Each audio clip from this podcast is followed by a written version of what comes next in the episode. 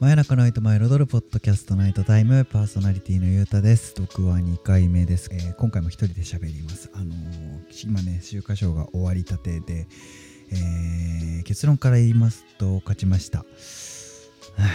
昨日のね収録のあれを聞いてくれてる方は勝ったんじゃないかな。僕の言うことを鵜呑みにしてればね。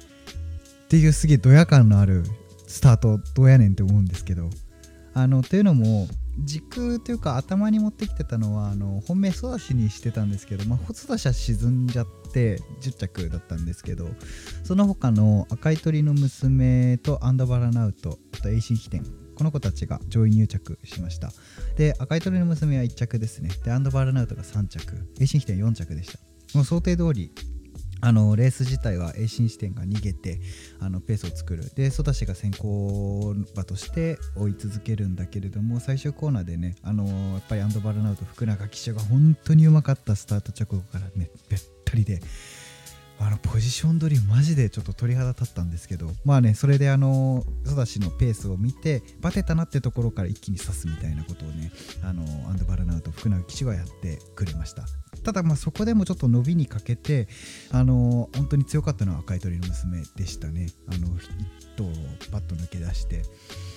うん戸崎啓太騎手ですかね。本当に良かったいい完璧な騎乗で。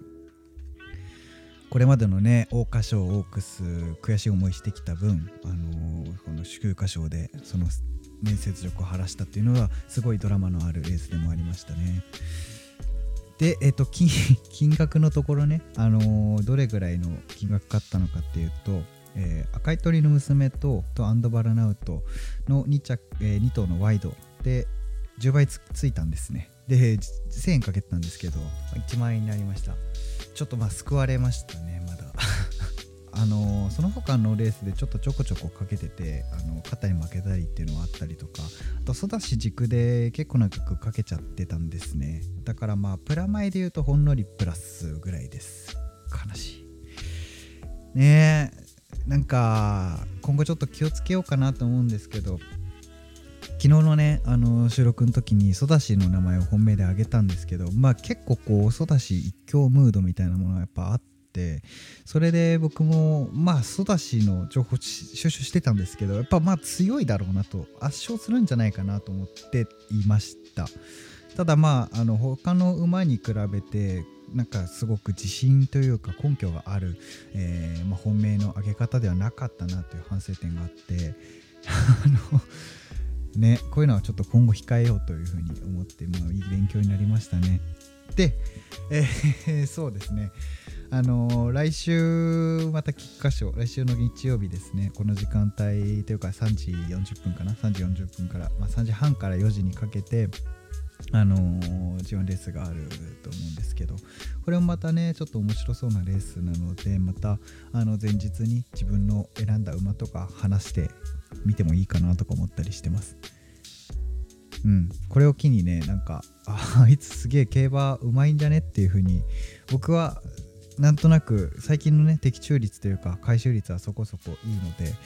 まあなんかこういう情報を発信できてあのま、聞いてくれてる方とのコミュニケーションにもなったらいいなとか思ったりしてるのであのメッセージとかくれれば答えますのでなんかあの言っていただけると嬉しいです。いや今まあ本当にね悔しいっすね。もうねあーなんでそうだし垂れちゃったんだというか沈んじゃったんだろうと。やっぱマイラーだったんだなとかめちゃめちゃ考えますね。いや勝ったけど勝ったけど納得感はあるけど悔しいレースでした。非常に複雑な気持ちですがまあこれが競馬ということでいい勉強になりました。じゃあそんなところですかね今日は。お疲れ様です。明日からねまた1週間が始まるんですけれども、えー頑張っていきましょう。また、えー週末にお会いしましょう。お疲れ様でした。おやすみなさい。